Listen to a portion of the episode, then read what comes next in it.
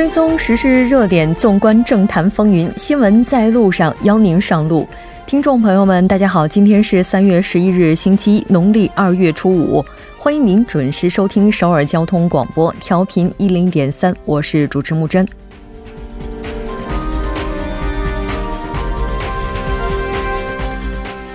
今天临时国会进入议程，选举法修订案争执不下，弹性工作制遇阻，雾霾列入社会灾难等，朝野上下门庭若市。共同民主党院内代表演说，强调对劳动市场结构进行改革的必要性，并提出社会大妥协。时隔二十三年，前总统全斗焕再次以被告人身份现身光州法庭。接受涉嫌损害“五幺八”民主化运动参与者名誉一案的审理调查。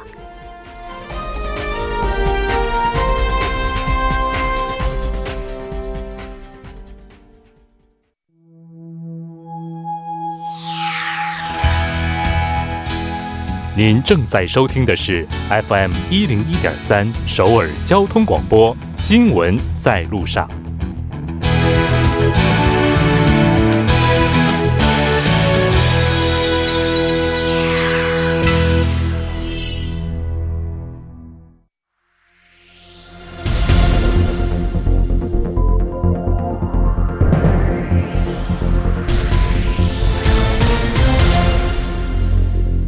此时此刻，主要新闻。接下来把时间交给新闻播报员孔苏，我们稍后再见。好，下面是今天的新闻：韩国三大在野党正未来党、民主和平党、正义党与共同民主党达成协议，将于明天决定快速处理对象法案。韩国的三大在野党在今天的早餐会议中达成以上共识。决定本周内将选举制度改革单一案等纳入快速处理范围，启动处理流程。据悉，三大在野党还一并讨论了其他法案，但最终没能将其纳入快速处理法案范围之内。共同民主党除了推进选举法修订案之外，还推进将公职者渎职审查法、司法改革案。公平交易法全面修订案等九大法案纳入快速处理法案范围。虽然三大在野党共商快速处理法案一事，但自由韩国党却对此表示强烈反对。下一条新闻：韩国国会行政安全委员会日前通过一项法案，将雾霾纳入社会灾难的范围。行政安全委员会召开全体会议。会议上，全体一致同意相关内容的《灾难和安全管理基本法》的修订案。该修订案的重点在于将雾霾纳入社社会灾难范畴。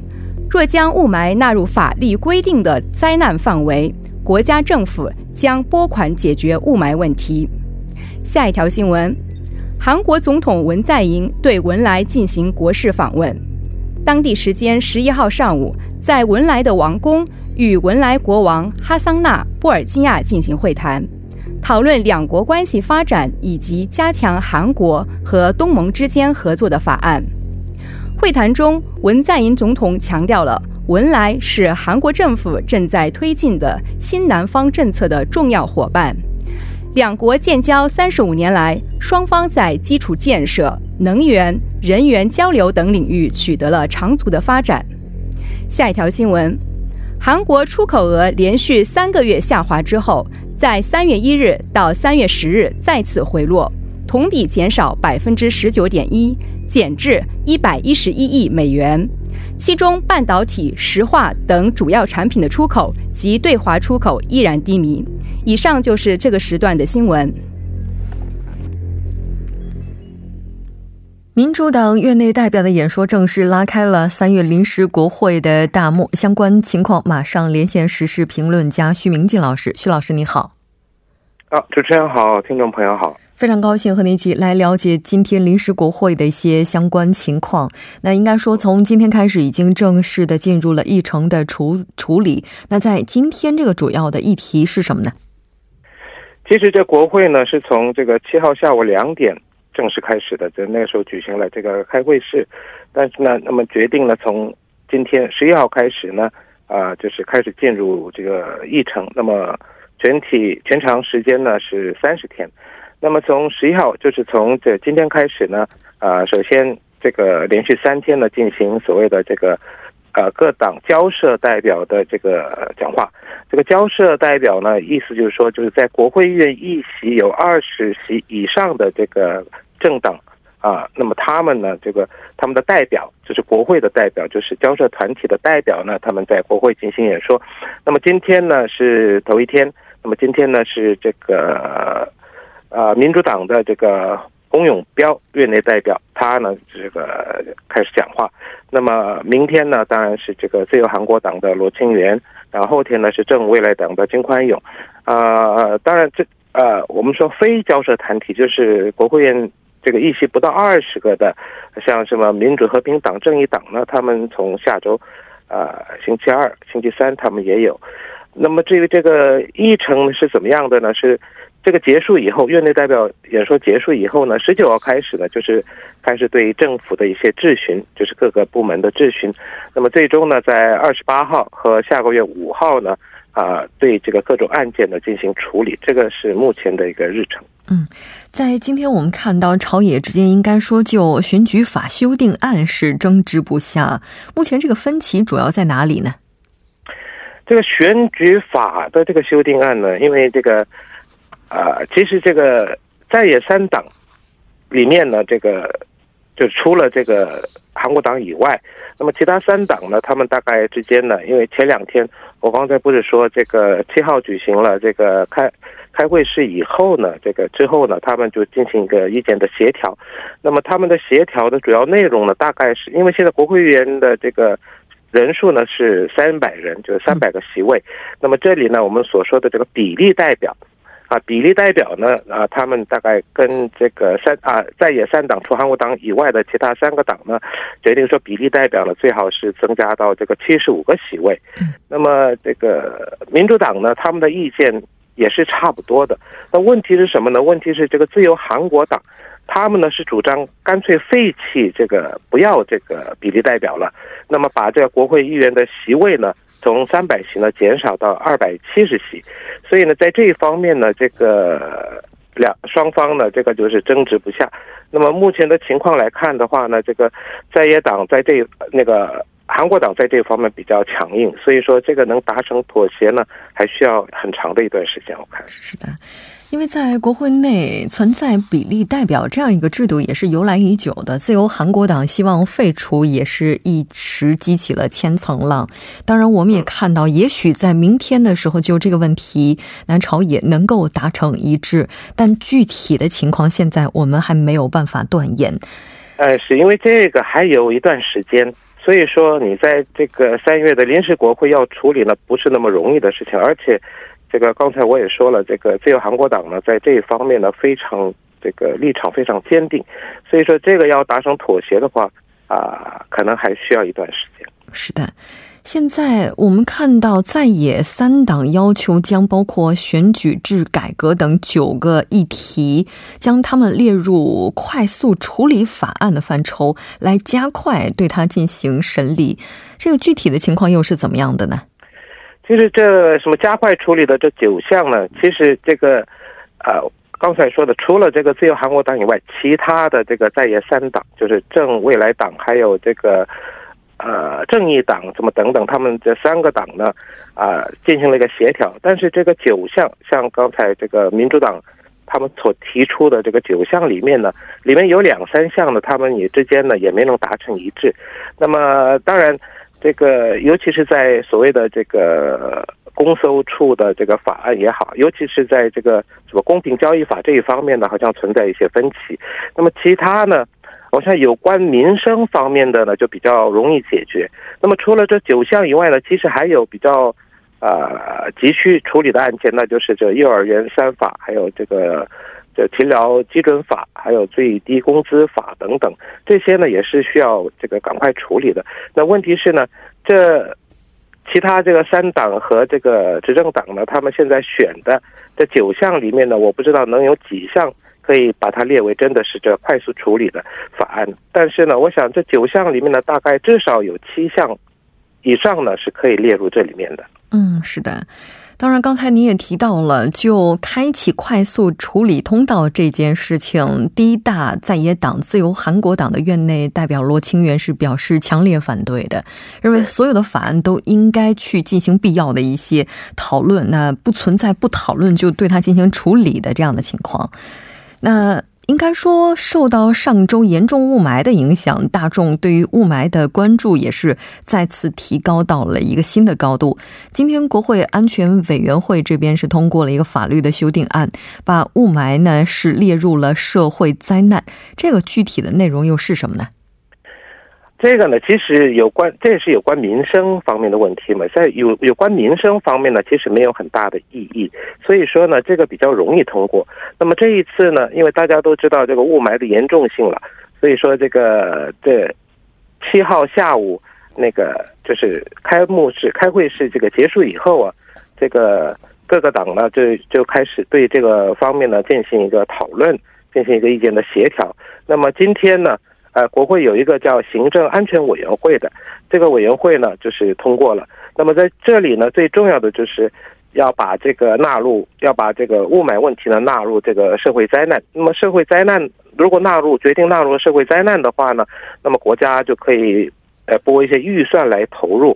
那么这个当然具体的内容呢，呃，是说这个以后就是这这两天呢，再把它再。进行一个这个最后的一个这个调整，那么在国家层面呢，当然要需要怎么怎么样想办法把这个雾霾呢能够减轻一些，还有一些什么有有关这个灾难的这个影响的评估等等这一方面呢，国家要先做好，要拟定一个方案，然后呢再在国会进行协议，然后最终呢再做一个立法的工作。所以说，我想这个呢，因为是。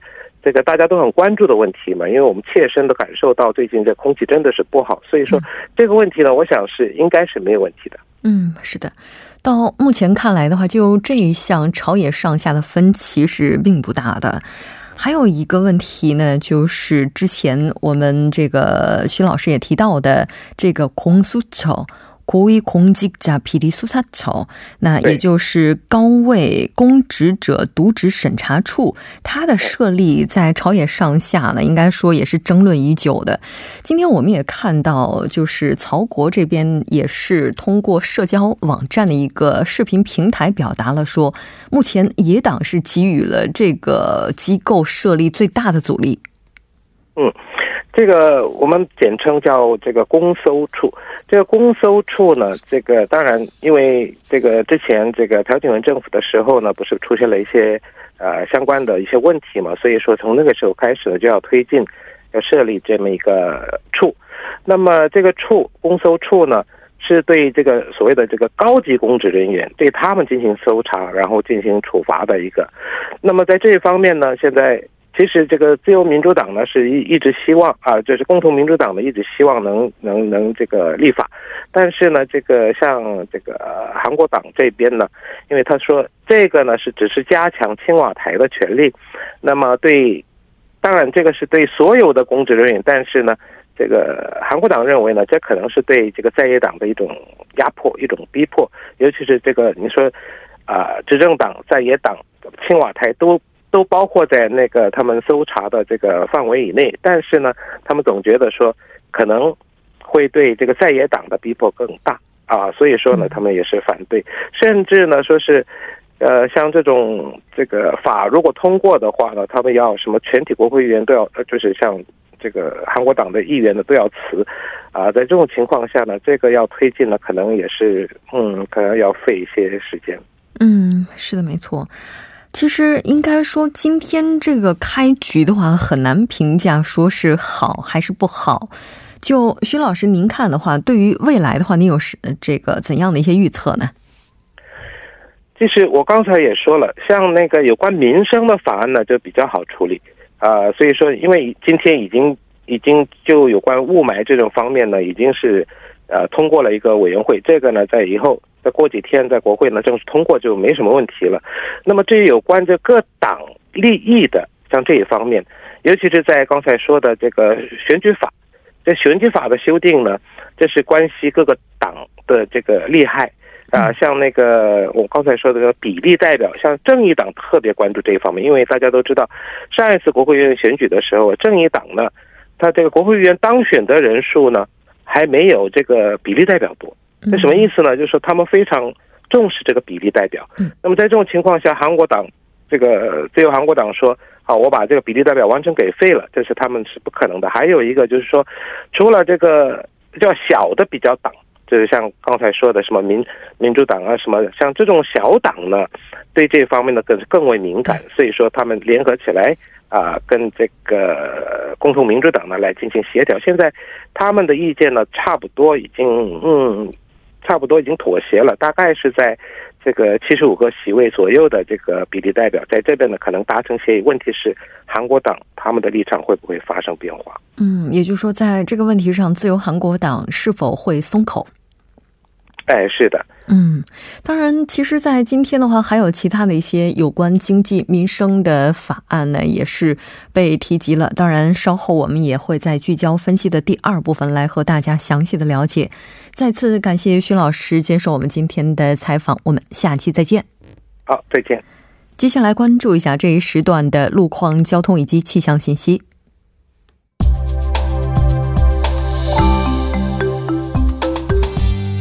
听众朋友们，晚上好！今天是星期一，这里是程琛为您带来这一时段的路况和天气播报。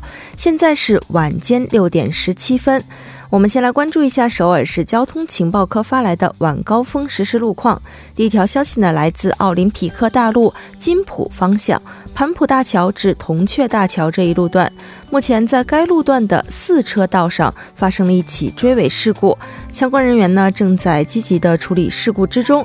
受其影响，目前相同方向的路段一直到东湖大桥为止拥堵严重，还望途经的车主们保持安全车距，小心驾驶。好，接下来是在昌庆公路绘画洞环岛至成均馆大学入口这一路段，目前呢，在该路段的下行车道上进行的道路施工作业还没有结束。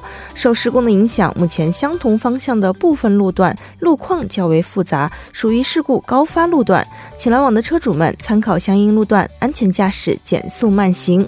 下一则路况呢，来自清溪川路清溪九街至清溪八街这一路段。之前在该路段的下行车道上进行的道路施工作业，目前已经结束，路面恢复正常通行。好，我们来关注天气。今天全国天气阴郁，难见阳光。目前时段呢，中青道、京畿道南部以及湖南领域等地有降雨。预计从今天晚间时段开始，本轮的降雨将会扩散至西部内陆地区。明天内陆多数地区的空气质量呢会达到良好的水平，但是西部地区以及南部局部地区雾霾浓度还是偏高。公众在外出时呢，注意做好健康防护的措施。好，我们先来关注一下首尔市未来二十四小时的具体播报情况。今天夜间至明天凌晨多云，最低气温三度。明天白天晴转多云，最高气温九度。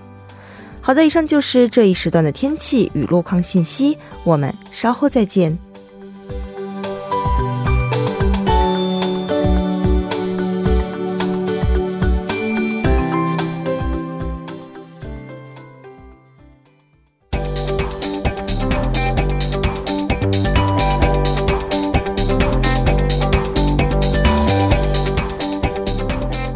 焦金融市场，解读财经热点。接下来马上请出栏目嘉宾，财经评论员董爱颖。董评论员，你好。嗯，你好，木真。非常高兴在周一和您一起来了解咱们今天的财经观察。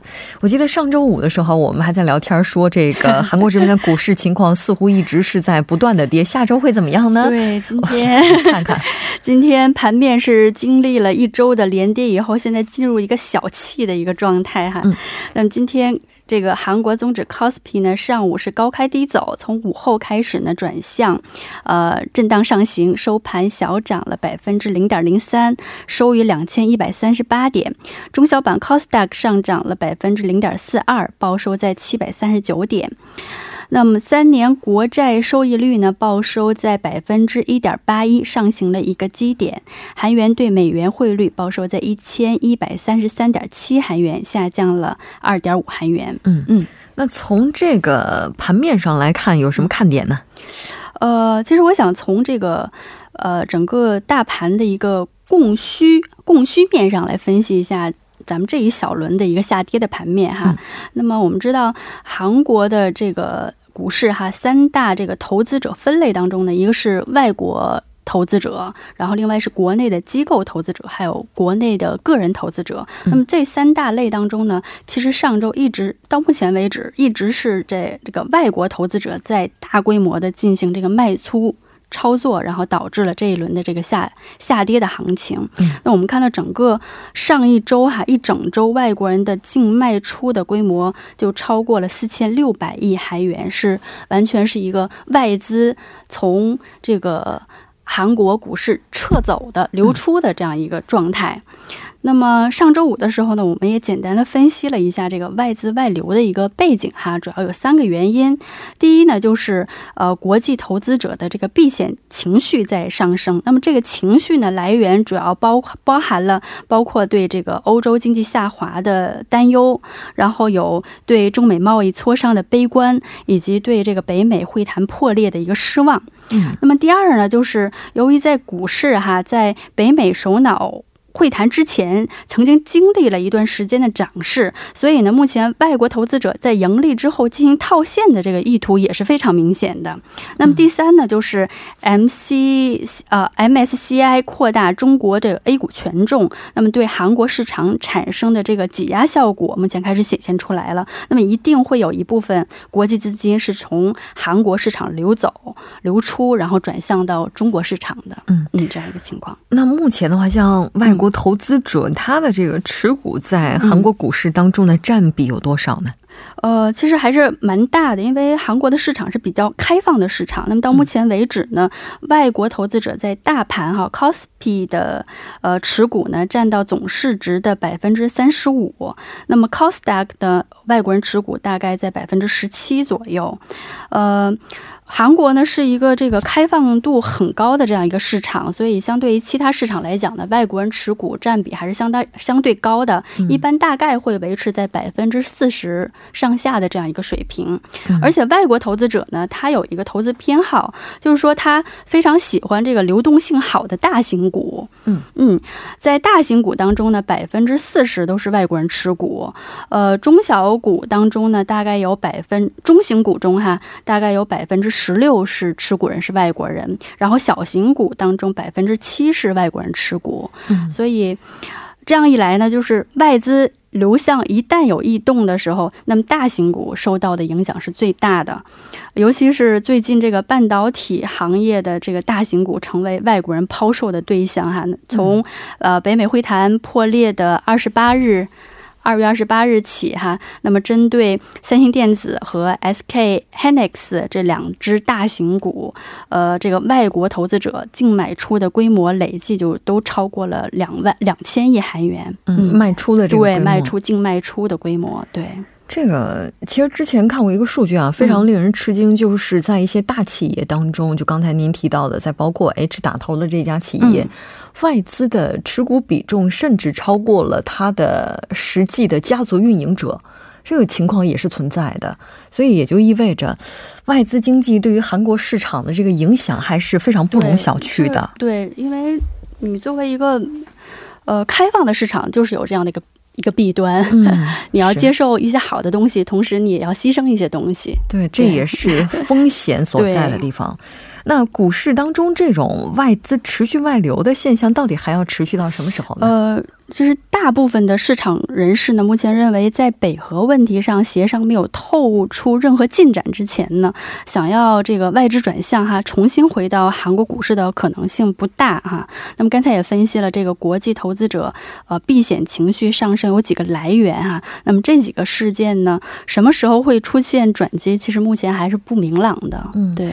就目前北韩和美国之间的下一轮谈判而言，我们看到美国方面的特朗普总统呢是表示，这个对话的大门还是打开着的，他什么时候都是准备好着的状态。当然，这个前提条件是当北韩准备好了以后。在行业和个股上呢，有什么看点吗？嗯，因为最近连日来哈，这个重度雾霾的影响哈，我们看到雾霾相关股，包括口罩呀、空气空气净化器的上市股呢，也受到了投资者的追捧。但是在大涨的背后呢，我们同时也看到了一些问题，就是说一些相关股的它的涨幅涨跌幅过大哈。那譬如有一只呃生产口罩的以威尔。开头的这样一家公司呢，它是四号的时候，它一天当中股价就上涨了百分之二十二十六，然后连涨两天之后呢，七号的时候又跌到了原来的水平，那一天就跌了百分之四十四，然后今天又有超过呃百分之二的一个涨幅，所以我们看到这个变动性。特别大，过大了哈，十分不稳定。那么就说明有这个投机的势力在利用大众对于这个呃雾霾相关股的追捧这个心理哈，他先把股价拉上去之后呢，然后再抛售，然后从中获利。所以呢，目前业界的专家们呢也都在建议我们的投资者哈，不要去盲目的去追捧这些事件股。在投资之前，一定要谨慎再谨慎，一定要先做好这个公司调查，去看看它的盈利情况怎么样，它的运营情况怎么样，然后再出出手，对吧？对，毕竟大家应该也都是受到上一周雾霾这个影响哈，我们的这个投资心理也是不同程度上的这个出现了倾斜。然后呢，如果这个热钱流入的过快，可能也会诱惑一部分投资者盲目的去进行投资哈。这个。又忍不住想起来，之前在第二次金特会之前，哈，很多和北韩相关的这个股票迅速的涨，又迅速的跌。对，真的股市这个上上下下的哈，真的是这个这 个这个，可能没有人能够预言说下一只股票它百分之百能怎么样。当然，到这周一的时候，哈，我们看到这个股市是出现了一个小幅的这样的一个回升，但是也不算回升吧，只能算作一个在大跌之后一个。小气，我们说他稍稍作休息，然后观望一下后市如何，我们真不好预测。嗯，也就是说，它这个回升的状态还是没有达到之前的那个正常的那个状态。对，是的，因为今天是百分之零点零三，就是到快收盘的时候，刚好把这个跌幅给挽回了，就是这样一个状态。所以明天是什么样的还不一定呢。非常感谢董评论员给我们带来今天的这一期节目，我们下期再见。嗯，再见。呃，稍事休息，稍后我们在第二部节目当中再见。